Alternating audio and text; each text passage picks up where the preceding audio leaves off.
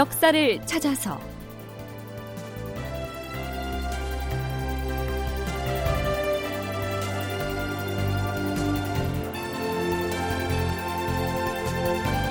제 824편 청주성을 탈환하다. 극본 이상락 연출 최홍준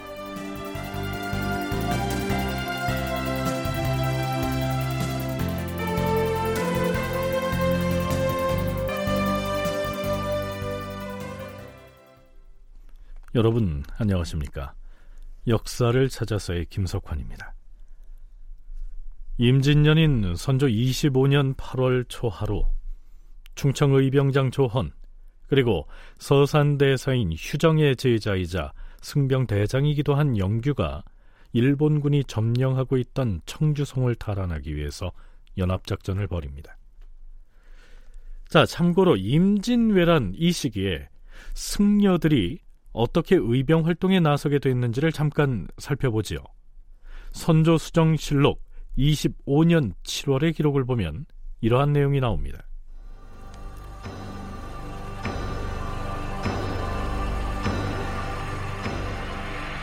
별난의 시기를 맞이하여 조정에서는 교단과 승려를 통솔하기 위해 승려들을 위한 관직인 승통을 설치하여 특별히 승군을 모집하였다. 묘향산에 들어가 있던 서산대사 휴정을 불러서 그로 하여금 중을 모집하여 군대를 만들도록 하였다. 휴정이 여러 절에서 불러 모아 수천 명을 얻었는데 제자인 의엄을 총섭으로 삼아서 승군들을 거느리게 하였다. 휴정은 이어서 전국에 경문을 보내 관동 지방의 제자 유정과 호남 지방의 제자 처형을 각각 승군을 이끌 장수로 임명하여 각 도에서 군사를 일으키게 하니 수천 명의 승병들이 모여들었다. 네, 여기에서 서산대사인 휴정의 제자로 나오는 유정은 우리가 사명대사 이렇게 부르고 있는 그 승려입니다. 유정은 담력과 지혜가 뛰어나서 나중에 여러 차례에 걸쳐서 일본군 진영의 사신으로 다녀오기도 하지요. 명종 때 승려 보우가 문정 왕후와 결탁해서 잠시 불교의 중흥을 꾀했다가 다시 억불 정책으로 쇠퇴했던 승려들의 지위는 임진왜란이라고 하는 국가적 변란을 맞이해서 의승들이 대거 일어남으로써 국가로부터 일정 부분 인정을 받게 된 겁니다. 전남대 김경태 교수의 얘기입니다. 보후로 대표되는 승려들에 대한 비판 의식이 높아지면서 어, 승려들의 지위는 임진왜란 직전까지 굉장히 낮아진 상태였습니다. 그러나 이제 임진왜란이 일어나자 자신들의 처한 어떠한 사회적인 상황을 에도 불구하고 어, 분연이 일어나서 어, 전국적으로 의승들이 많이 일어나게 되는데요. 이 자발적으로 그들이 일어났다는 그 자체에 큰 의미를 둘 수 있을 것 같습니다. 어, 특히 예, 명망이 매우 높았던 노승이었던 서산대사 휴정이 선조와 직접 만나서요. 의주에서 직접 만나서 어떤 팔도 도총섭이라는 직임을 받아 의승군을 공식적으로 이끌게 되면서 큰 또 전환이 일어나게 되고 그때부터 이제 승려들이 어떤 국가의 공인을 받게 되는 상징적인 어떤 사건이 되었고.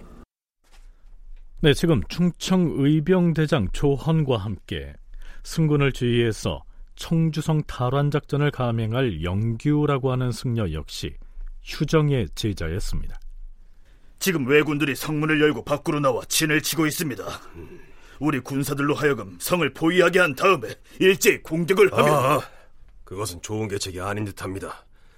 우리 군사가 썩 많지 않은데 성을 포위하면 집중해서 공격을 할 수가 없습니다. 지금 적들이 성의 서문 앞에 몰려 있으니 그쪽으로 병력을 집중해서 공격해 들어가면 성 안으로 진입할 통로를 뚫을 수가 있을 것입니다. 좋습니다. 그럼 나도 서문 쪽으로 승병들을 진격하게 하겠습니다. 예. 자, 목표는 좌측에 보이는 서문이다. 공격하라!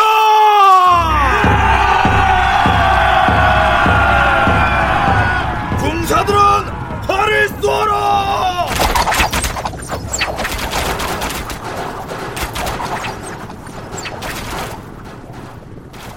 두려워하지 마라! 조총의 사거리는 예까지 미치지 못한다! 더 이상 다가가지 말고 모두 제자리에서 활을 쏘아라!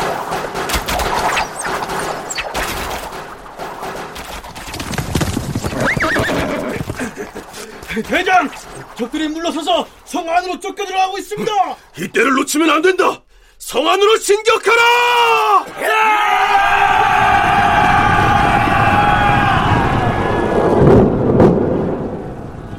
대장! 놈들이 닫았습니다! 낮은 쪽 성벽을 터넘어서 성 안으로 진입할 것이다! 자, 나를 따르라!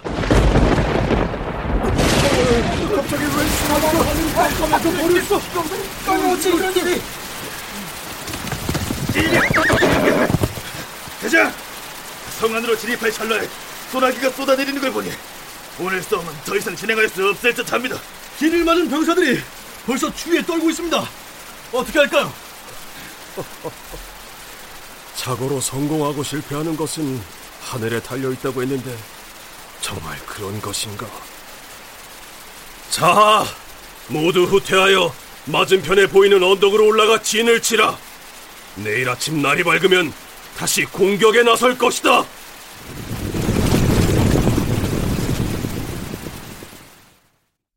의병들은 한운 수 없이 공격을 중단한 채 물러설 수밖에 없었습니다. 이튿날 새벽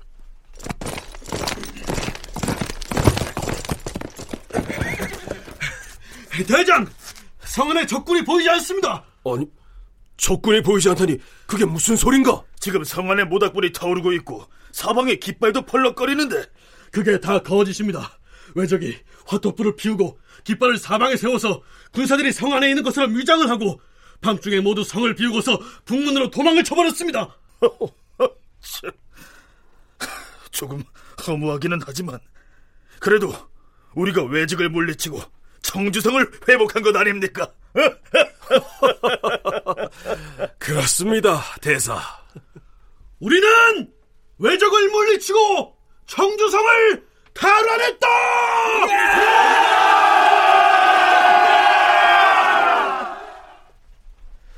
뭐 싱겁게 이긴 것 같지만 그 전날 치러졌던 전투는 매우 격렬했던 것으로 기록에 나타납니다.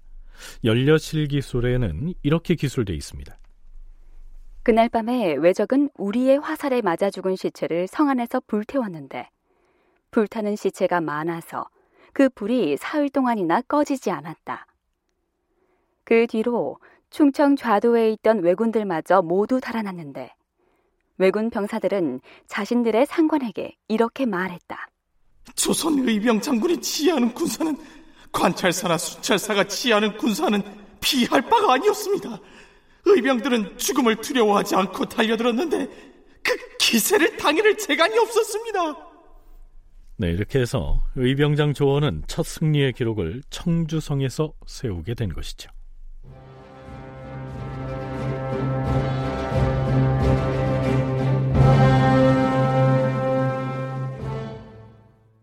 자, 그러면 전투에서 이겼으니까 그 승전보를 의주의 행제소에 보고를 해야 할 것 아니겠습니까? 그런데 행정보고 계통상 전투를 직접 지휘했던 의병대장 조헌이 보고서를 올린 게 아니고요. 윤선각 혹은 윤국형이라고도 불리는 충청도 관찰사가 장계를 작성해서 임금인 선조에게 청주성 전투의 결과를 보고합니다. 하, 이런 식으로 말이죠. 주상 전하, 그동안 외적의 대규모 부대가 청주에 들어와서 성을 점령한 채로 약탈과 사륙을 일삼아 왔사옵니다. 그런데 영규라는 중이 많은 무리를 모아서 공격에 나서 싸웁니다. 승군들은 손에 낫을 들었는데 규율이 매우 엄격하여서 적을 보고도 두려워하거나 피하지 않아 싸웁니다. 드디어 청주의 적을 격파하니 외적이 결국 성을 버리고 물러가 싸웁니다. 모두가 영규라는 중이 세운 공이옵니다. 자, 요즘 이상하다 뭐 이런 생각 드시죠? 의병을 실제로 지휘한 사람은 조헌이었는데 이 충청도 관찰사는 의병대장 조헌은 그 이름자도 거론하지 않은 채 모든 공을 낫을 들고 출병한 승군 대장인 영규에게 돌리고 있습니다. 소개한 대목은 조선 중기의 문신 박동량이 쓴 기재잡기에 실린 내용입니다. 전남대 김경태 교수와 동북아 역사재단 이정일 연구위원의 얘기 차례로 들어보시겠습니다.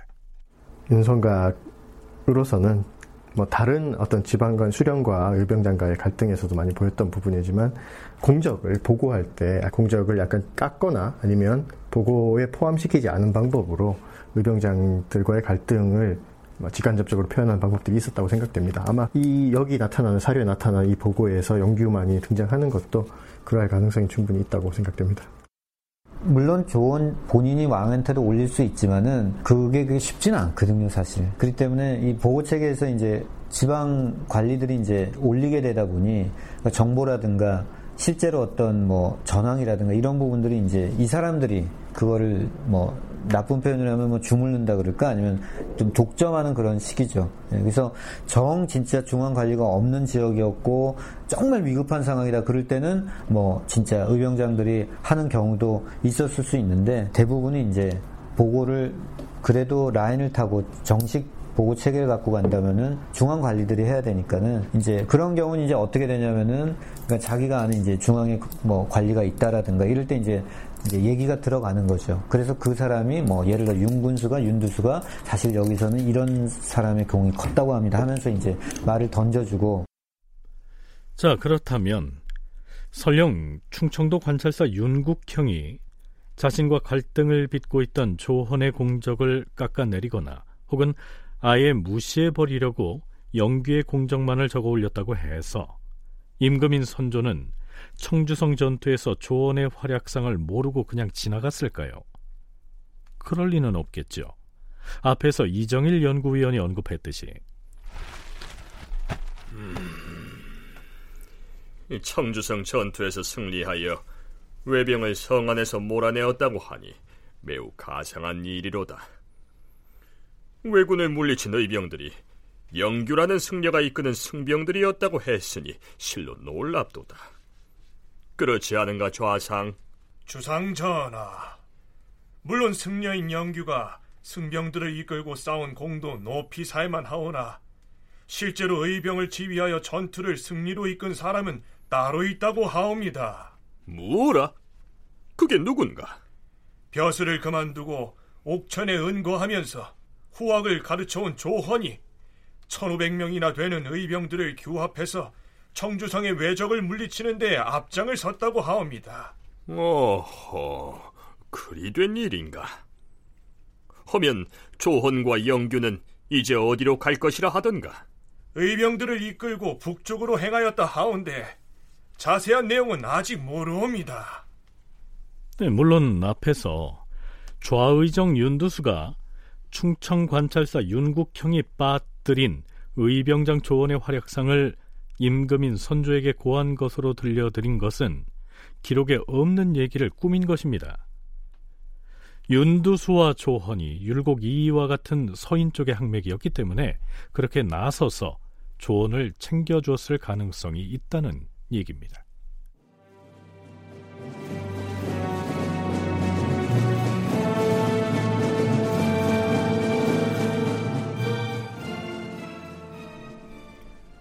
자, 이제 외적을 몰아내고 청주성을 되찾았으니 이제 우리는 북쪽으로 진격할 것이다. 대장, 북진을 할 것이라면 어디로 가시겠다는 말씀인지. 청주성에서 이겼다고 어찌 자만하겠는가? 우린 이제부터 목숨을 건 진짜 싸움을 할 것이다. 일단 온양으로 갈 것이다. 자, 가자!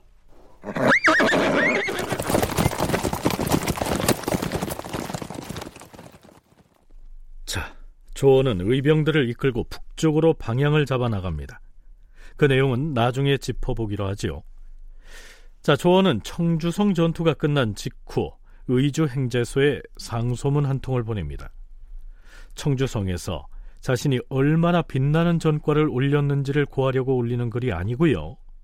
선조를 포함한 조정 대신들과 지리멸렬한 지방 수령들을 매섭게 비판하는 내용입니다. 조헌은 임진왜란 바로 직전의 세상을 떠난 전 우의정 정언신부터 도마에 올립니다.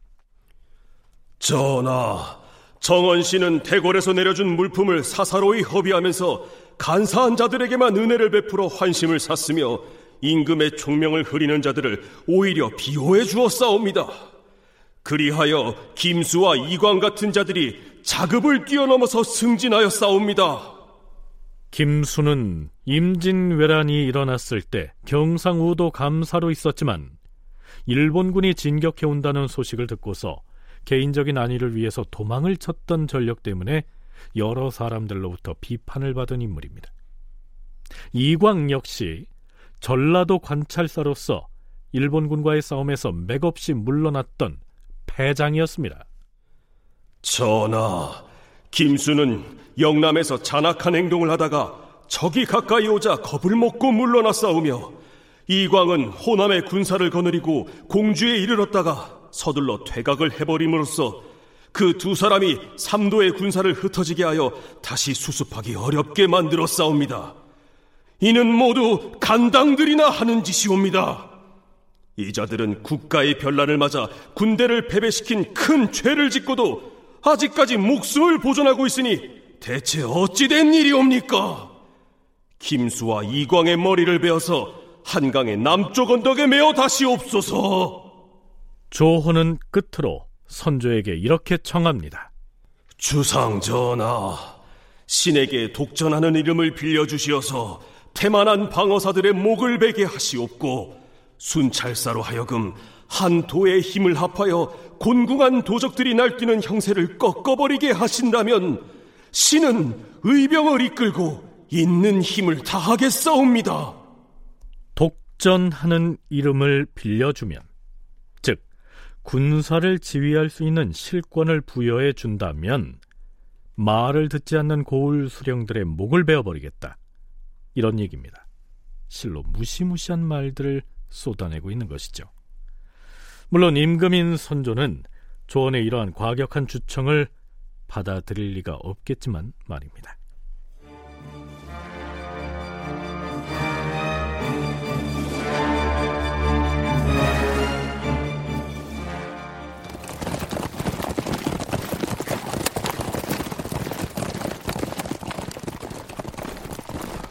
모두 멈추어라! 드디어 조헌의 의병부대와 영규의 승병부대가 온양에 도착합니다. 바로 그때 충청도 관찰사 윤국형이 부하 장수인 장덕익 편에 서찰을 보내서 조원에게 이렇게 얘기합니다. 의병대장 조공께 고하는 바이오. 지난번 청주성 전투에서 이미 조공의 중용함을 알았으니 이제는 나도 공과 생사를 함께할 것을 맹세하는 바이오. 그런데 금산의 외적은 전라도의 정예의병 고경명이 전투에서 패하여 전사한 뒤로 더욱 장궐하여서 장차 호서와 호남을 침범할 형세가 있으니 자, 이게 무슨 얘기냐면요. 고경명의 정예의병군을 패퇴시켰던 금산의 일본군이 워낙 세력이 막강해서 장차 충청도에 이어서 전라도까지 침범할 기세를 보이고 있으니까 임금인 선조를 지키겠다 하면서 북쪽으로 올라가지 말고 우선 금산의 이 외적부터 토벌을 하는 것이 좋겠다. 이렇게 권하고 있는 겁니다. 자, 과연 조언은 어떤 선택을 하게 될까요? 다큐멘터리 역사를 찾아서 다음 시간에 계속하겠습니다.